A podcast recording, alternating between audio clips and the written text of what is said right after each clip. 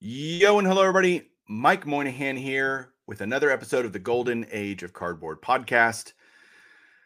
Wow, it is that time of year, and I've I've been mentioning this. We are in mid December, and it is Hall of Fame season. So we're going to do some talk around that today, and hopefully take a little bit different angle with it, uh, talking through kind of some of the Hall of Fame processes and thoughts that collectors, you know, can have I would I would say should have, but everybody's going to do their own thing. So that's not I'm not trying to say this is how you have to do it. It's more, hey, here's some things you you could think about if, if you're collecting and, and love Hall of Famers the way that I do. But a first bit of housekeeping, uh, it is so funny, you guys out there uh, through my Instagram, y'all are pretty great about, hey, are you coming out with an episode this week? And I know this episode's coming out late in the week.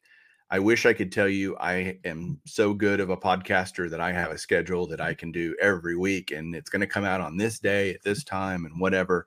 I wish I could tell you that, but I I can't tell you that. I have a lot of other stuff going on in life and I'm trying to do an episode a week for sure. Uh, but I am going to tell you guys there won't be another episode until after the holidays, till after the new year because I am going to be spending a lot of time with family. My kids are home from college and there's just a lot going on and traveling and whatnot. So I'm just not going to have time to do episodes. It's not that y'all aren't important and that I don't want to uh, diminish that, but at the same time, got to do what you got to do. Uh, so, but so much support from everybody, and I get a lot of messages on my Instagram, which is at Baseball Collector Mike, all one word. On my Instagram, you can go look, and the most recent post that I made is a Hall of Fame ballot it's the writer's ballot. It's the actual names that the writers got to make their ballots. And I want to see what the community thinks, what everybody out there thinks about who should and shouldn't be in the Hall of Fame. So you can go there and vote. You have to put your email in just so I know that people aren't voting more than one time, just to try to keep it as reasonable and and legit as possible. It doesn't matter in the grand scheme of things, but it's I think it'd be really cool to see what everybody thinks. So the link for that is on my Instagram. If you're listening on podcast, if you are watching on YouTube, I'll put a link to it down below and you can go vote. Please only vote once. And it'll just be fun to see how close we get to what the writers think about who should be in the Hall of Fame for the class of 2022. All right. Let's talk about a, a subject that I, that I talk about kind of in an ancillary manner all the time because it's something I think about all the time but I want to do a specific episode since we're in the season of Hall of Fame. And I wanted to bring a guest on that, that I have been remiss not to ever have on the show. He is a guy that has as much passion and love for the Hall of Fame as I do. I know several guys like that in the community. And this guy hadn't been on the show, so I thought I'd have him on this episode to talk Hall of Fame stuff. And it's Jake. Jake, are you there? Merry Christmas, everybody. It's Hall of Fame season it is Hall of Fame season. Merry Christmas to you, Jake. How are you, man? Uh, doing fantastic, Mike. Excited to be here. Uh, can't go wrong talking Hall of Fame, right? That's right. Uh, the artist formerly known as the Ticket Leprechaun. That's right. Now your channel is called Legends Never Die on YouTube.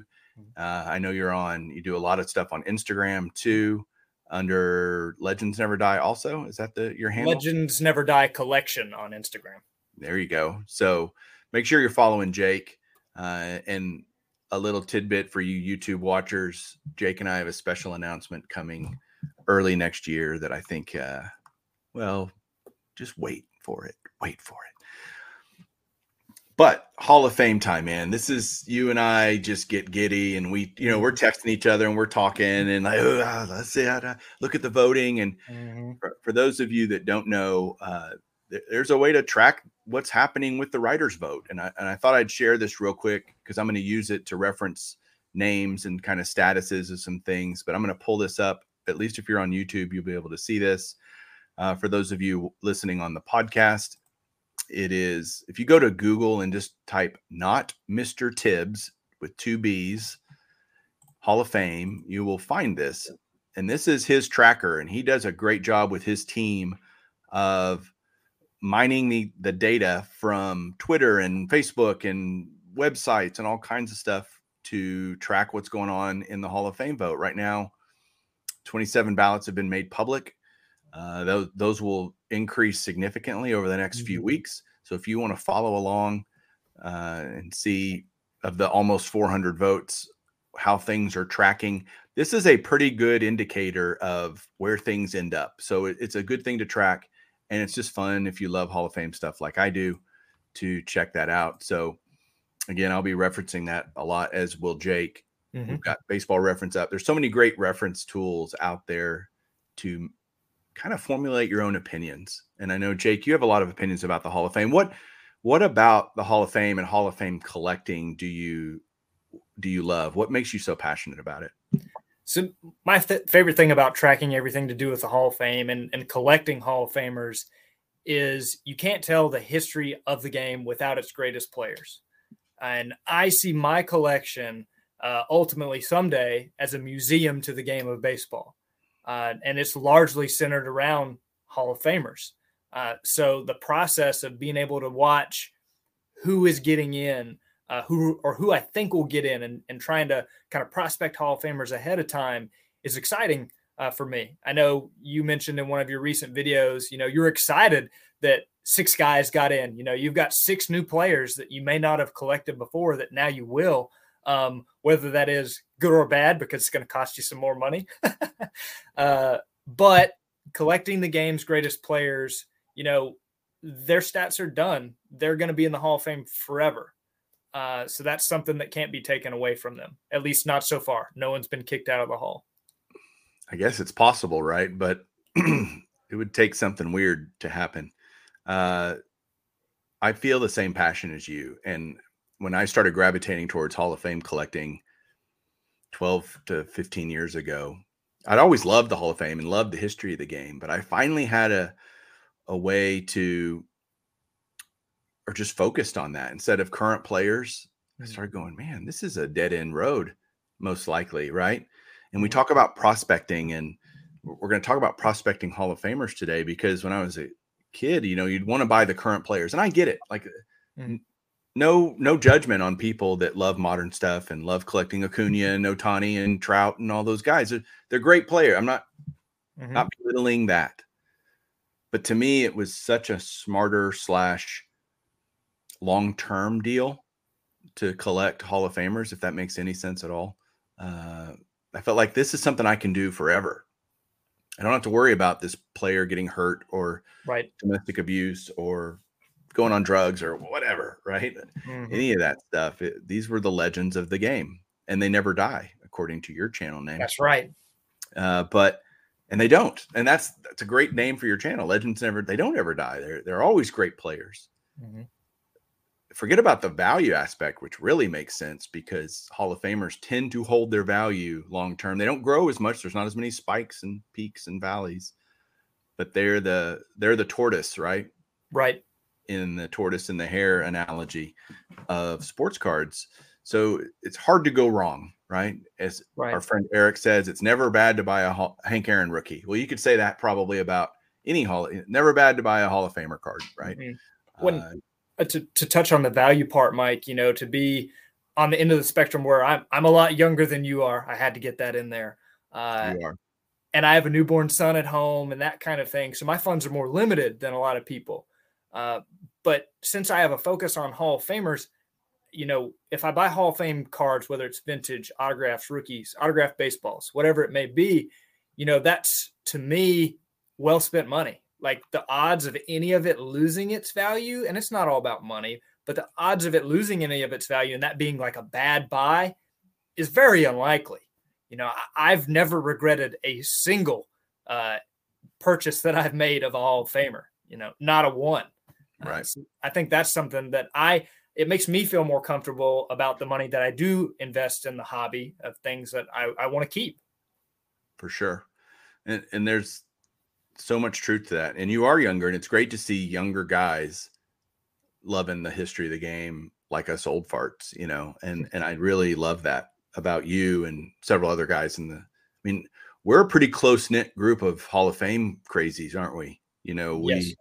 And but there's there's more and more of us coming out of the woodworks. It's it's pretty cool to see through mediums like YouTube and podcasting and things. I get a lot of people that oh I love what I, I, do stuff just like you, and I never knew that other people did. And it, it's it's pretty terrific.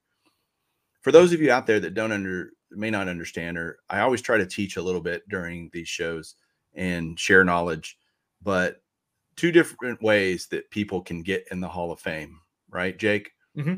Yep. You've got the era committees, and there's multiples of those. I'm not going to belabor that point, but there are era committees that are voted on uh, annually, typically. This year we had two of them just because one was delayed because of COVID last year.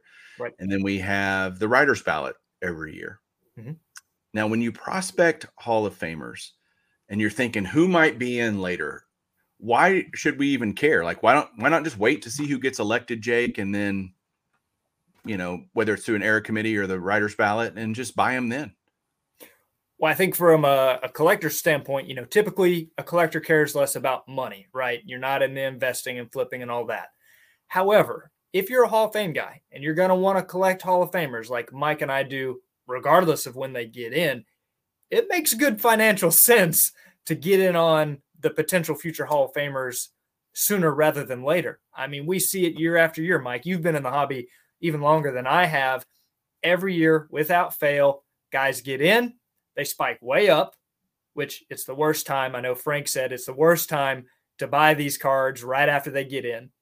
And typically they come back down a little bit, but then they plateau most of the time above where they were before. Uh, right. Especially if you were able to purchase them in a period where, you know, they're underrated in terms of their all time resume, but at the specific window that they're playing right now, people feel they're overrated. The example that I always think of is Albert Pujols. So for the past, you know, five or so years, people have been like, "Oh, Albert Pujols' contract, it's terrible. He's killing the Angels. You know, until he gets gone, Mike Trout's never going to win anything." And then he gets cut from the Angels and he signs with the Dodgers. During that time period was the perfect time to buy Albert Pujols stuff because he's arguably a top 5 hitter of all time he is a lock of a lock of a lock of a Hall of Famer. Uh, and pre-pandemic, right before everything started with that, was when I bought my Pujols rookie. And regardless of the pandemic effect on it, those were going to go up. There's no doubt about it.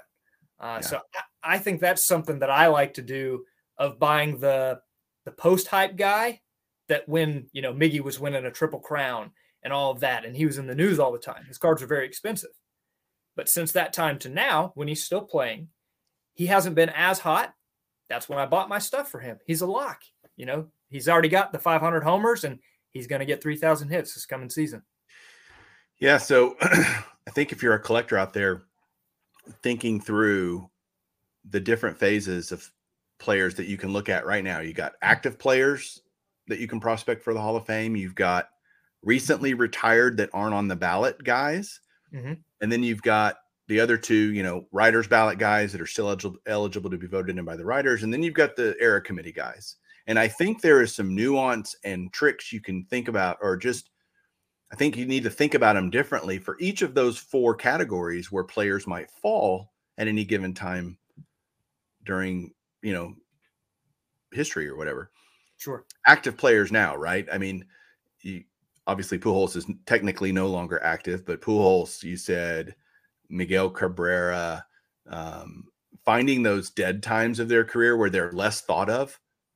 Like Kershaw right now is probably a pretty good buy because so. it's a good time to pick up Kershaw stuff because he was injured and where's he going to go? And he's getting in the Hall of Fame right now. He could not ever pitch again. He's in the Hall of Fame. Or, or, Ver, or Verlander, who hasn't pitched Verlander, a yes. year. Right. Verlander, uh, Scherzer, you know, Zach Greinke. Then you take a guy like Zach Greinke and you go, well, mighty or might naughty get in the Hall of Fame. I, I don't know, but I own his rookie. I bought his rookie card because it's cheap. I do too. I do too. Right? It's so cheap right now. It's worth the the shot if he does wind up being a Hall of Famer. If not, he's really good, and yeah. you didn't have to invest a lot of money to do it versus the cost that that might be if he, if he has a great season again or starts getting some of those counting stats and mm-hmm. milestones in his career and then you go oh crap i missed the boat on that um, so you can do that with active players and i think that's incredibly smart to look for periods where that player just might be less thought of in the hobby. Mm-hmm. It's kind of forgotten almost, right? Absolutely. We forgot how great Albert Pujols was in his. They don't look at his career. It's all what have you done for me lately with active right. players, which is great for guys like us because we just go. They haven't done anything lately, but oh man, their body of work is worthy uh, by picking up their stuff. So I think that's one area, right? Then right. let's talk about the quote unquote recently retired guys that are still in that five year window. You have to be retired five years until you can go onto the writer's ballot for people that may not know. And we've got some players right now that are in that window that I think are incredibly compelling. Uh, you would certainly make Beltre's got to be a first ballot guy. There you go, Beltre autograph you're showing there.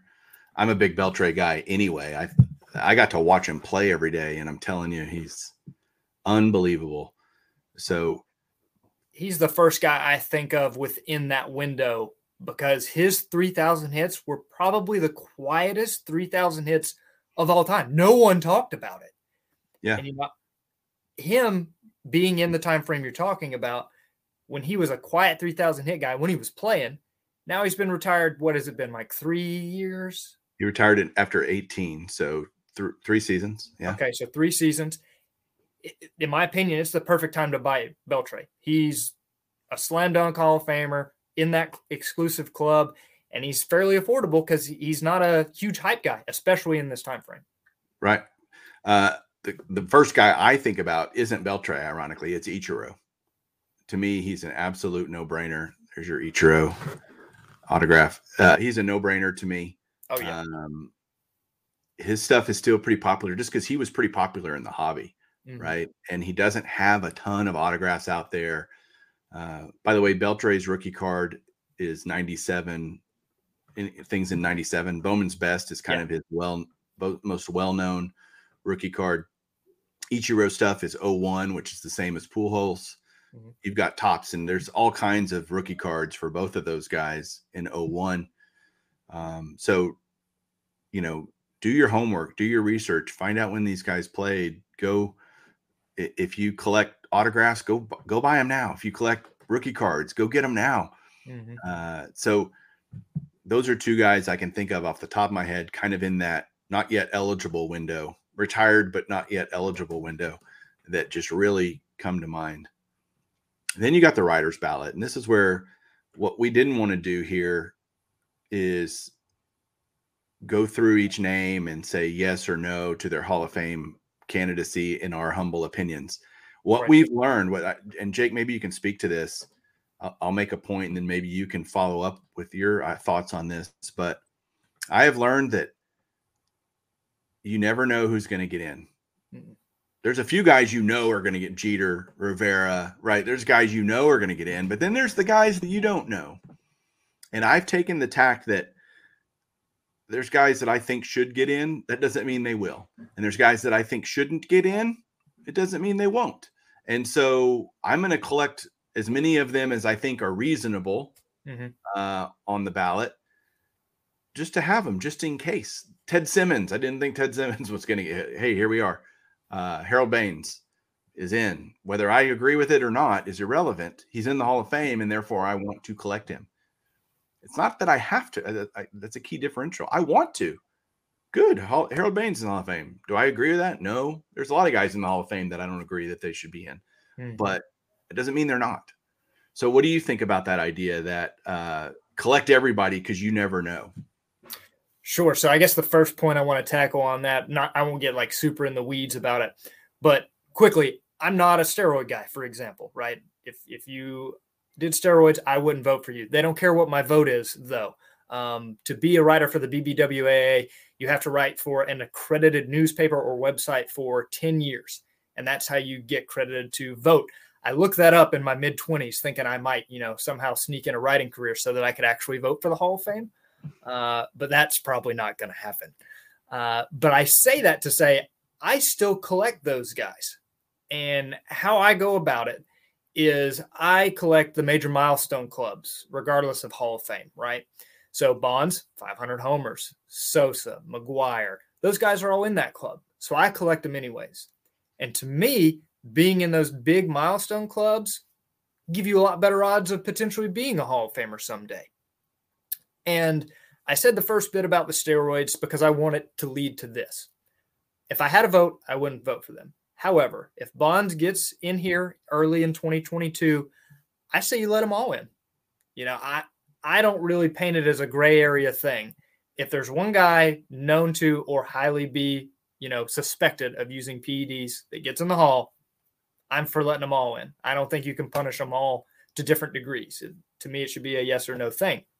So I have the Sheffields, I have the Manny Ramirez's, I have the A Rods because I'm going to collect the Hall of Fame and I'll celebrate those guys just like any of the other ones the Harold Baines, the Barry Bondses, or the Chipper Jones, all the same. They all still would say Hall of Fame next to Right. him, right? That's right. So Bonds and Clemens are interesting cases. They're on their last year on the ballot. Mhm. Obviously, there's well documented controversy surrounding them. We don't need to go into it here. No. But collecting them, like you said, is probably pretty smart just for a lot of reasons that they were great. They were absolutely great. Now, there are people that take a no tolerance stance, so to speak, on steroids, and you're more than entitled to do that. Sure. But if you're going to get a Clemens card, you know, his 84 update is a great card to have for Clemens.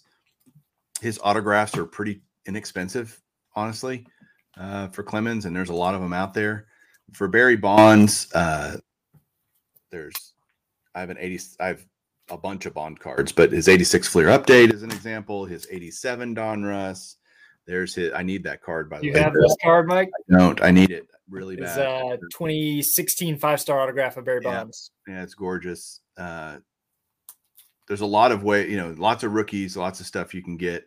Uh, the set registries will, if, if you care about that, they have specific cards. Like the for for Barry Bonds, his 86 Fleer update is the card du jour for Barry Bonds on all of the rookie card set registries and stuff like that. Uh, but I like his 87 Topps. You know, his 86 Topps traded. You know, all those are great cards. You can't go wrong with those. Um, And then you've got. Go ahead, if- Jake. sorry, I want to interject there for a second. If Bonds and Clemens do get in the Hall of Fame, it's the only thing missing from their resumes. I mean, there's no way their stuff doesn't go up if they do get in. Uh, You know, a lot of people would argue that Bonds is the best player ever. You know, it, the Hall of Fame thing is the only thing missing from his resume. It would be silly if you ever want to own Bonds or Clemens stuff and you don't buy before they potentially get in here soon. Uh, you know, miss opportunity. Yeah. Yeah, for sure. Uh, then you have guys. I'm, I'm trying to go through the guys that are on their last year on the ballot. Uh, Schilling's another one. He is. He has. What's good about Schilling is he only has one rookie card. His 89 Donruss. You're showing. I have that same five star autograph as well, uh, 2016. But he has one rookie card, 89 Donruss. So that's easy to get and super cheap, especially after what he said last year about not wanting to be inducted by the writers. He said, I'll just wait for the era committees. Some people said he doesn't want to be in the Hall of Fame. He doesn't care about it. That is not true at all. I, I think he cares very much. I just think he doesn't care about the opinions of the writers and kind of dug himself a hole that we'll see. I, I don't know that he'll get out of it. He may have to go to the to the era committees down the road. But I also have his 89 Donruss rookie card autographed as Nice. well. Uh, I picked that up last year after he didn't get in, right? So once he failed, everything, right? Mhm. I picked it up because not now doesn't mean not ever. And that's why I think it's so important to, if you think the player is a Hall of Famer, regardless of political views, being a jerk to the writers, whatever you think it might be, get their stuff when you have opportunities to do that. when th- Uh. that's a great point, Mike, that you touched on with Schilling. Of I think of another player that's on the ballot right now uh, that, in some people's eyes, he will be a future Hall of Famer. But right now, he's the other person right now that has lost the most votes so far amongst returning voters, and that's Omar Vizquel. Uh, you know, he's got 25 plus hundred career hits, and he's one of four players currently not in the Hall of Fame that have 10 or more gold gloves. So he's going through some different things off the field right now. Uh, he's losing votes. Could he be a Hall of Famer someday still? I don't know. But I think that his prices and his stuff and reputation has taken a hit. So if you think he's a future Hall of Famer, good time to buy. Yeah. I think it's it's an important point to make too to look at guys and say, uh, sorry about Norman there barking. Uh, there's guys you can look at on the ballot and go, no, I don't I don't see them ever getting in. Uh, not that look, if you're on the ballot, I think it's an honor, quite frankly. Yes. But guys like Tim Hudson and Torii Hunter and Mark Buehrle and I, I'm sure there are fans of those players that think, of course, they're Hall of Famers, but if, if you're realistic about it, it's probably not going to happen. I don't think Papelbon is going to be a Hall of Famer anytime soon, and they're certainly not going to get in on the writers ballot. And so the point of that is, you got a decade of them being on the writers ballot potentially. If they get more than five percent, they get to stay on. So you have my point is you'll have plenty of time if those guys do gain momentum down the road like a Scott Rolen, for example. Mm-hmm. He was a guy early on that I never thought this guy shouldn't. I don't. I don't see him as a Hall of Famer, but he started gaining momentum in the writers' ballot, and I'm like, wow, he's he's kind of getting to a point where he's on a trajectory where, come year seven, eight, nine on the ballot, he he might get in. He's kind of doing the Larry Walker thing, right? Kind of moving mm-hmm. up every year. So I did pick up a Scott Rolen rookie card while it was cheap. I think I paid 15 bucks for this or something, $20 maybe. Uh, his rookie is a 95 Bowman's best. Uh, I have it in a mint nine. You know, why not? And I bought a couple of autographs of his while they're super cheap, right? Okay. And if he doesn't get in now, he might get in later on the era committees, right? Right. So let's talk about the two first timer guys. Um, because we could talk literally all day about the Todd Heltons and the Manny Ramirez's, you know, Gary Sheffield, Sosa. Do they deserve to be on? Not deserve to be on? They've all been on the ballot for a long time, uh, and I have my opinions. You have yours. What's great about you and I, by the way, that people should know is we don't agree on a lot of stuff. No, we don't. um, and that's okay. That's the great thing about the Hall of Fame debate. Absolutely. Is uh, you can have a respectful dialogue, conversation about the Hall of Fame, state a case, and that doesn't mean everybody's going to agree with you. And the great thing is, it doesn't really matter because we have no say in it at the end of the day anyway. No. So getting mad at each other because we disagree or whatever would be just silly. Because mm-hmm. uh, at the end of the day, we we have no say. Um, but it's still fun to debate, and we, you and I have great discussions about it. Absolutely. When no, even Go even ahead. the writers themselves that actually vote on the ballot, do you think all 400 and something writers have the same exact opinion and how they go about how they evaluate the Hall of Fame? No, of course no, not. Not at all. And, and that's part of what makes it great. I mean, it's very difficult to get 75% of 400 and something professional sports writers to agree who Hall of Famers are, much sure. less, you know, anybody that you may have a one on one debate with. You know, it's, that's what makes it part of the fun, like you said. Exactly. Um, so the two new guys on the ballot that I think people should, if you if you're not collecting these people and you want to prospect Hall of Famers, you need to prospect these two guys. The first one's David Ortiz. I think of the, all the first timer guys, he has the best chance of getting elected this year. I would agree. Uh, he's not a slam dunk like a lot of people think he is. Uh, I think there's enough controversy surrounding Ortiz's career that there's going to be a lot of people hesitant to vote for him. If the voting ended today based on the spreadsheet, he would be in. But there's only 7% of the votes in. So there's a long way to go. Uh, but collecting Ortiz stuff, I was shocked, Jake, when I was at the Dallas show mm-hmm. a couple months ago. I guess it was October. And I was able to buy, I bought two or three Ortiz autographs for shocked and thrilled to be able to do that. Uh, I do have one that's that's encased and slabbed, uh, and this one's numbered at 25. And I don't think I paid a lot for this one back in the day. His rookie card though is expensive. It is, and I even I remember the video you shot of finding those autographs at the Dallas show, and I believe I commented on there. I was like, "Wow, that that's like a steal." Yeah, that's a great deal for Ortiz, a 500 home run club member, and a beloved figure, which helps him on the ballot despite some of his controversy.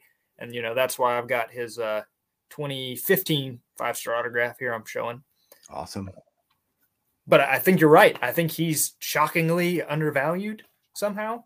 A good time to buy Ortiz. Right. Except for his rookie is not. I will tell Except you. Except for the rookie. It's um, which he has two main ones 97 Fleer Tradition and 97 Fleer Ultra, uh, where he's named David Arias, Arias. just so everybody knows. Uh, and so those aren't cheap in high grade. You can find them, but they're, they're going to cost you. And I don't have those yet because of the cost. I've been like, ah, but it's it's kind of the eat, do it now or pay more later, right? It's that's even kind of even at the opposite end of the spectrum here, where I, you know, collect raw cards, uh, and I want a raw David Arias uh, rookie card compared to other '90s rookies in the same era as him. It's a lot more expensive, and I'm like, ah, it's you know a, a late mid '90s rookie card. Do I really want to spend 20, 25 bucks on it or whatever it is? And but you're right. If I don't eventually pull the trigger, I do think he's going to be a Hall of Famer someday. Uh, so why wait? my genuine hope is that he doesn't get in this year, that he's close Mhm. and his stuff drops, and then he gets in next year or the year after. That that's kind of what I'm hoping happens because, and it, it's only a hope because I've I feel like I've kind of missed the boat uh, on his stuff. Uh, and the other guy is A Rod, who is besides Clemens and Bonds, easily the most controversial person on the ballot because of his accomplishments, because he was indeed suspended for PEDs versus the other guys who were widely speculated and most likely did, but never proven. A Rod was, he was busted Twice. twice. Twice. and you can argue both sides of that fence. Uh, hey, he he got busted. He paid his time. Mhm. He came back. You know, whatever. Uh, the argument of well, if steroids gave him twenty percent more, twenty five percent more homers or RBIs or whatever that he might not have had, and allowed him to play in more games because he healed quicker, et cetera, et cetera. Okay, reduce his stats by some number, and he's still a hall. You know, Mhm. all of those are are arguments that you hear floating out there. To me, A Rod is a Hall of Famer, uh, but a lot of people are not going to vote for him, and he's you know kind of that known as a jerk, right? And he's done a lot, I think, in his broadcasting career to remedy that because he's actually pretty good. like if you watch him on the broadcast, he's really good Mhm. and he seems likable and all of these things. I think he's trying to repair some of that public image Mhm. damage that he did while he was playing, being all surly and jerky and whatever. His rookie card to own is his 94 SP foil. It's kind of the although he's got I don't know, 8 9 10. His first Topps card wasn't isn't till like 96, I think, or something. Yeah, it sounds right. 96 97 maybe even. But uh his uh, autographs handy here. Yeah. Yeah, I've got a bunch of them. What's funny though is A Rod stuff, I'll only buy his autograph unless it's on a five star card Mhm. uh, when he's pictured with the Rangers. As terrible of a time that that was, being a Rangers fan, I want to have autographs of any Hall of Famers that played for the Rangers while they played for the Rangers. Vladimir Guerrero only played here one year, but I have a bunch of him. He had a bunch of autographs that year in Topps products, and I have a bunch of them because I just love seeing Hall of Famers in a Rangers uniform. It's hometown bias, probably. I do this. I do the same thing. I've got Sheffield in a Braves uni autograph uh, for my collection because you know he played for the Braves for a couple years. The same idea. And talking about A Rod and pretty much how the writers are going to treat him, I've thought for years with Bonds and Clemens after the first couple years that I'm like, just gut feeling. I don't know anything. I don't know anybody. But I felt for years that writers were going to punish them by not voting for them until the last year. Like that was the some of the writers' way of, hey, this is your punishment. You're going to have to wait a decade to get in. Now, how much truth there is to that or not, we'll see after this year's vote.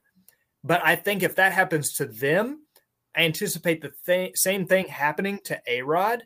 Uh, just because they're similar, even though some could argue that his was much worse, being actually busted twice.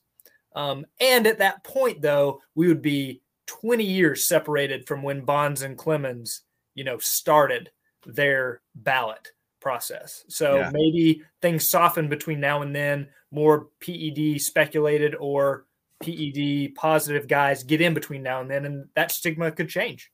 For sure, and I think it will. As you have younger guys that that I think it's an inevitability, as a matter of fact, that guys will think of that as less of a big deal. Mm-hmm. The further we get along in time, memories fade, uh, bitterness fades, right? Or, and, or people that didn't actually experience the the pain of that. Sure. You know, for example, uh, on the opposite end of the spectrum, you may talk about a player that you saw growing up, you know, in the in the 80s that I never saw that is a borderline Hall of Famer, and you say, Man, I watched him play. He was a Hall of Famer when you watched him. There was no doubt. Where I have no emotional attachment to that, positive or negative, and I just see the numbers. So with the PED guys, you know, if you didn't live through that era and feel the pain and disappointment of when that happened, you just see the numbers and you say, Bonds has the most home runs all time. This is silly. Put him in. You know, or Clemens, he has seven Cy Youngs. That's incredible. Like, put him in. And I think that you're right that if, especially if you didn't experience these things at the time, that you're less likely to hold a grudge or put someone on a on a pedestal because of that. It becomes more black and white over time yeah, a lot of people feel that way, uh, as you're mentioning, like Dale Murphy, for example. Mm. You know, that feel he's. I watched him; he was great, and all of this. Lou Whitaker, uh, by the way, great guys to prospect because their stuff's cheap. Absolutely, and and they might get in someday. Uh, you know, guys like that. Uh, yeah, I totally agree with your point about that becoming out of sight. I don't, you know, if you didn't experience it, being much less of a big deal than the guys who did, the people who did. Um, now let's get into a little bit about. Well, first I want to bring up a point that was just made glaringly obvious to a lot of us collectors out there at the last era committee vote that was announced on December 5th, I believe it was December 6th, something like that, mm-hmm. earlier this month. If you had told me Dick Allen was not going to be elected to the Hall of Fame, I would have called you a liar and what are you crazy? And of course, Dick Allen's going to get. He missed it by one vote the last time that era committee met. Certainly, he's going to get voted in now.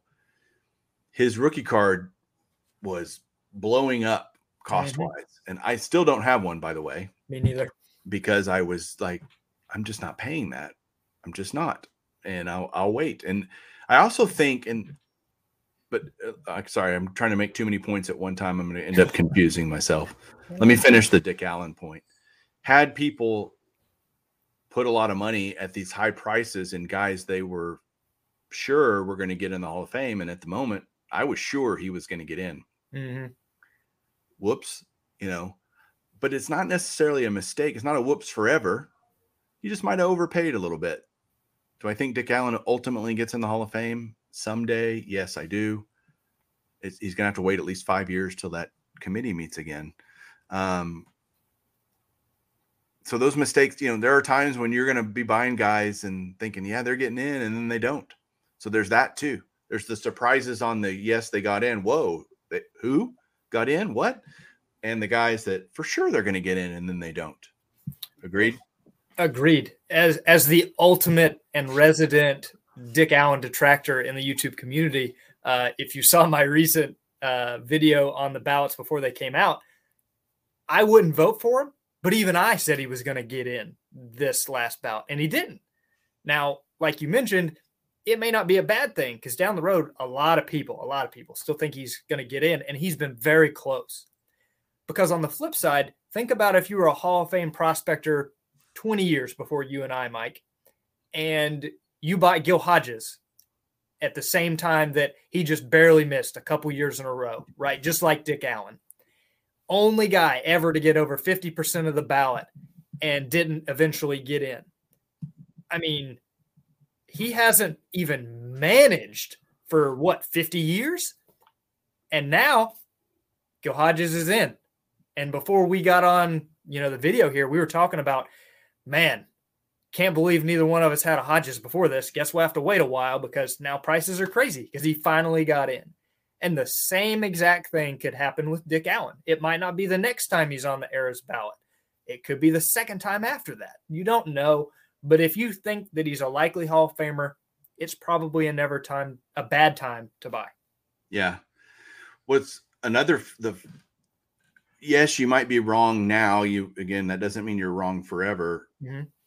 What's really great though about all the hype around Dick Allen and Gil Hodges and Minnie Minoso and all these different players and Barry Bonds and Roger Clemens is the the Hall of Fame prospecting does a couple of things. It makes way more cards available of that person typically mm-hmm. when there's talk around it and then there's hype around it uh, you saw a lot more Dick Allen cards being listed on eBay, raw and graded. I'm a graded guy. Jake's a staunch raw guy. So we, again, like I said, you can be great friends and not see eye to eye on everything. And that's great. I love that Jake buys raw ones because he's not competing with me for the graded ones.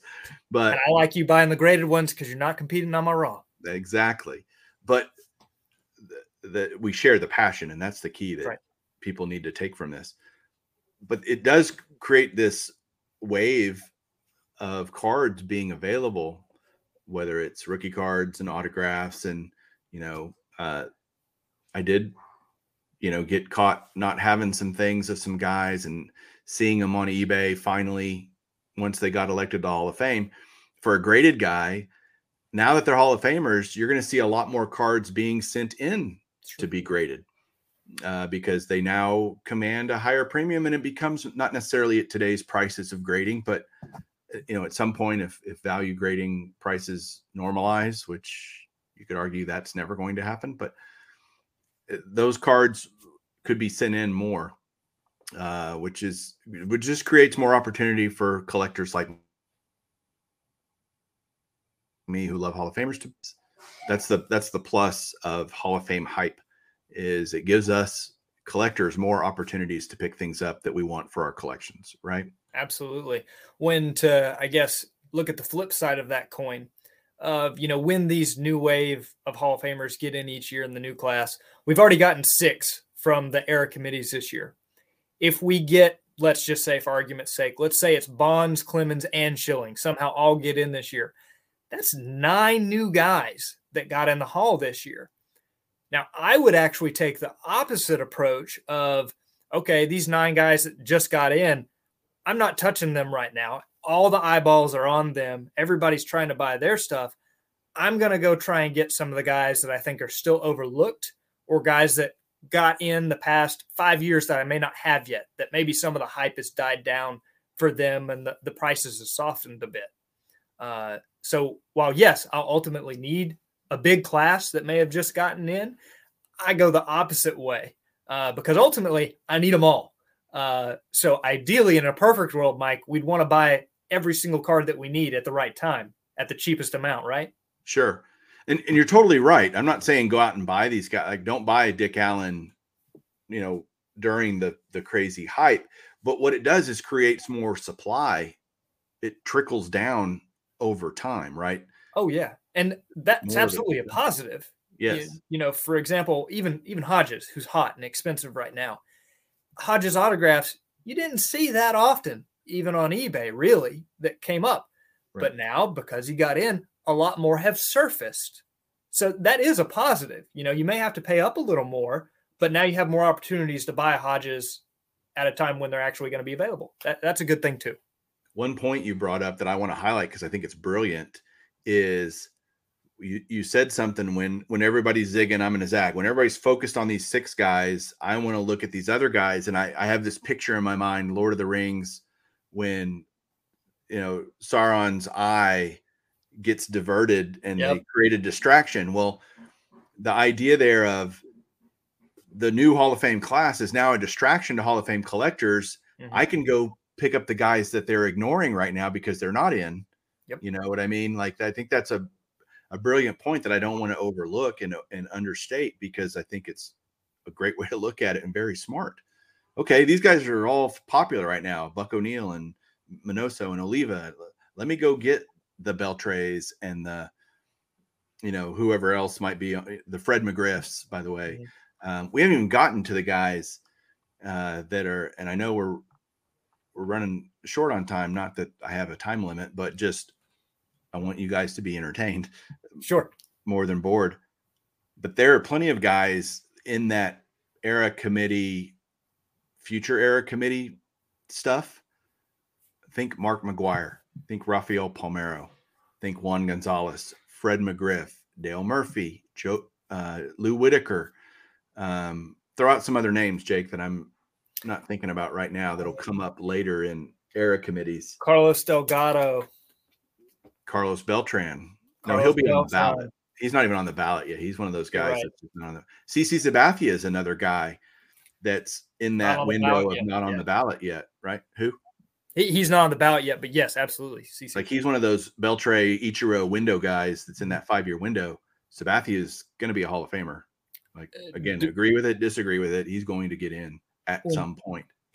Depending on your opinion of this, uh, but I think that uh, how catchers are looked at in terms of the Hall of Fame is potentially about to evolve. Uh, right. because you've got some big name catchers of this era coming up that what you think is important of their statistics is irrelevant, but I think that it could change with Mauer coming up on the ballot. Posey just retired, and Molina announced his last year. And a lot of those guys, eye test wise, are seen as Hall of Famers by a lot of people. And their stats may or may not stack up with some of the current catchers. And I think that's going to change. I think it's a, a good time, especially for Mauer, because uh, he's post hype right now, to prospect him as a future Hall of Famer. Yeah. First of all, I totally think that those three guys will get in. I only think Mauer deserves it. But again, that's my opinion. It doesn't matter. Right. right. It doesn't matter what I think. You're think. trying to predict what the writers and the committees will do, not what we think. Correct. And, and I want to own them all. If Yadi gets in, great. If if Posey gets in, great. I think that the the mindset towards catchers is changing, much how it's changed for pitchers over the last mm-hmm. five to ten years. Well, no one's going to get 300 wins. Or, er, excuse me, it's highly unlikely anyone's going to get to 300 wins anymore. So how do we reevaluate what a pitcher does? You know, and that Koufax effect of if you're really great for a short period of time as a pitcher, that's good enough. DeGrom is mm-hmm. a great example. Plays on a crappy team. Felix Hernandez is an interesting case. Uh, does he get in the Hall of Fame because he was so dominant on really crappy teams? Won a Cy Young with a losing record. You know, so I just think the mentality towards traditional stats, traditional metrics is shifting for certainly has for pitchers. I think it's moving that way for catchers. Uh, I'm trying to think of some other kind of future era committee guys that are off the ballot for the writers that people that are probably flying under the radar is Albert Belle. Is he a yeah. Hall of Famer? Maybe, maybe not. Uh, Steve, Steve Garvey or uh, right. Johnny Damon, uh, Keith Hernandez, just throwing out some, you know, possible names. Uh, Johan Santana, kind of one of those short peak guys.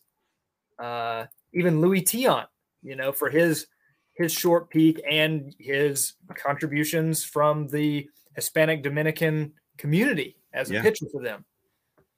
Yeah, there's a lot of factors that go into it. Ultimately, Jake and I are not here to be predictors and or soothsayers about who will be in.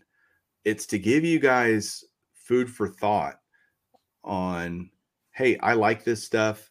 I love getting these players. They're all great cards too, by the way. You're talking about great cards of these guys.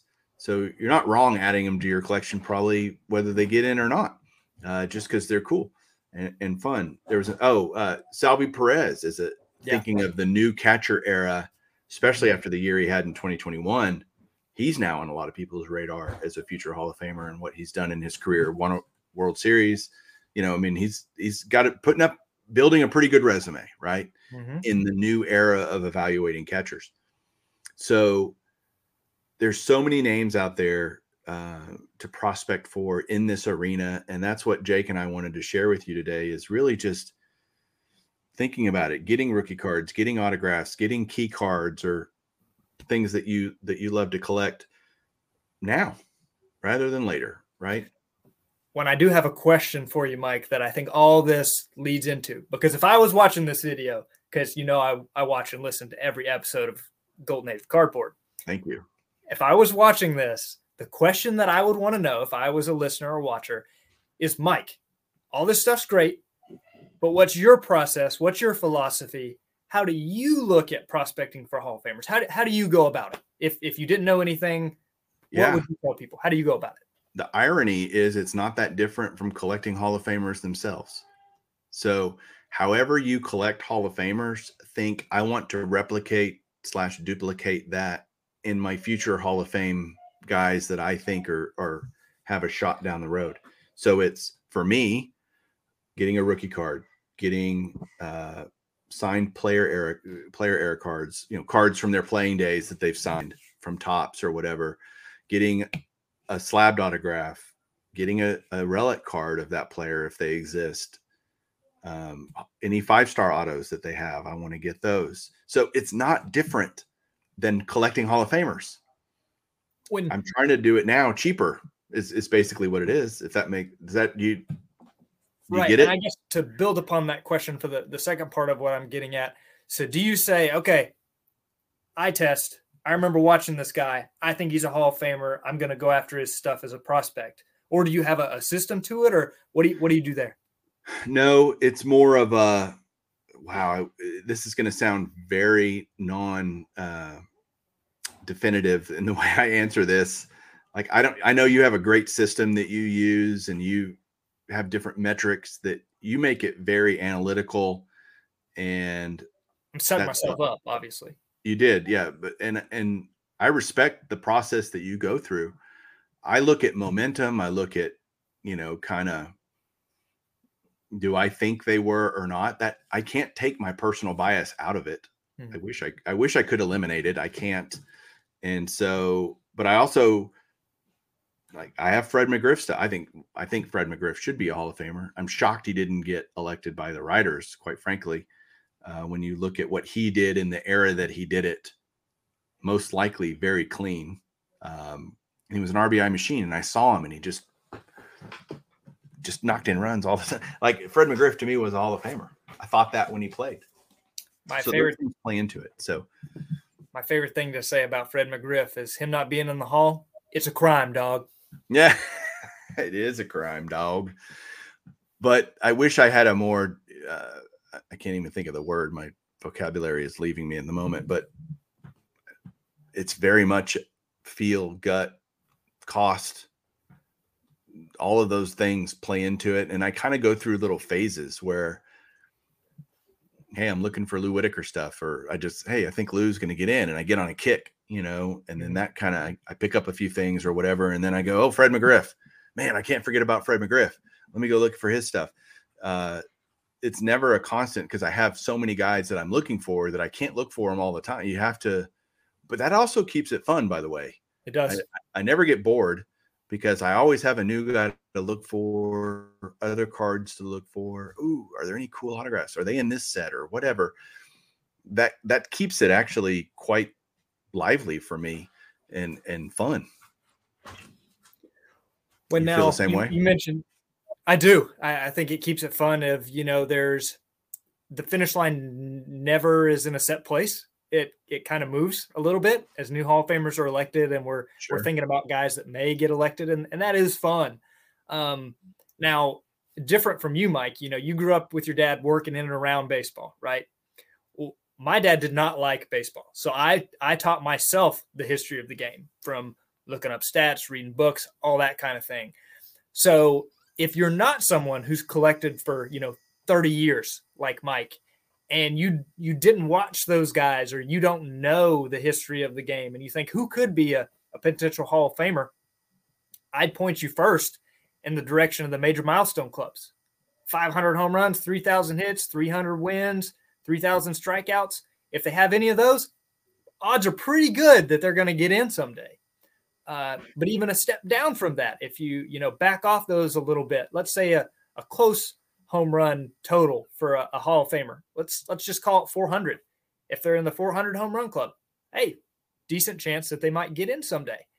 And those are easy thresholds to to take a look at and uh, potentially collect those guys if you didn't watch them or you don't know the game as well that you still want to prospect Hall of Famers. I think that's an easy way to look at it. Great advice. Absolutely great advice.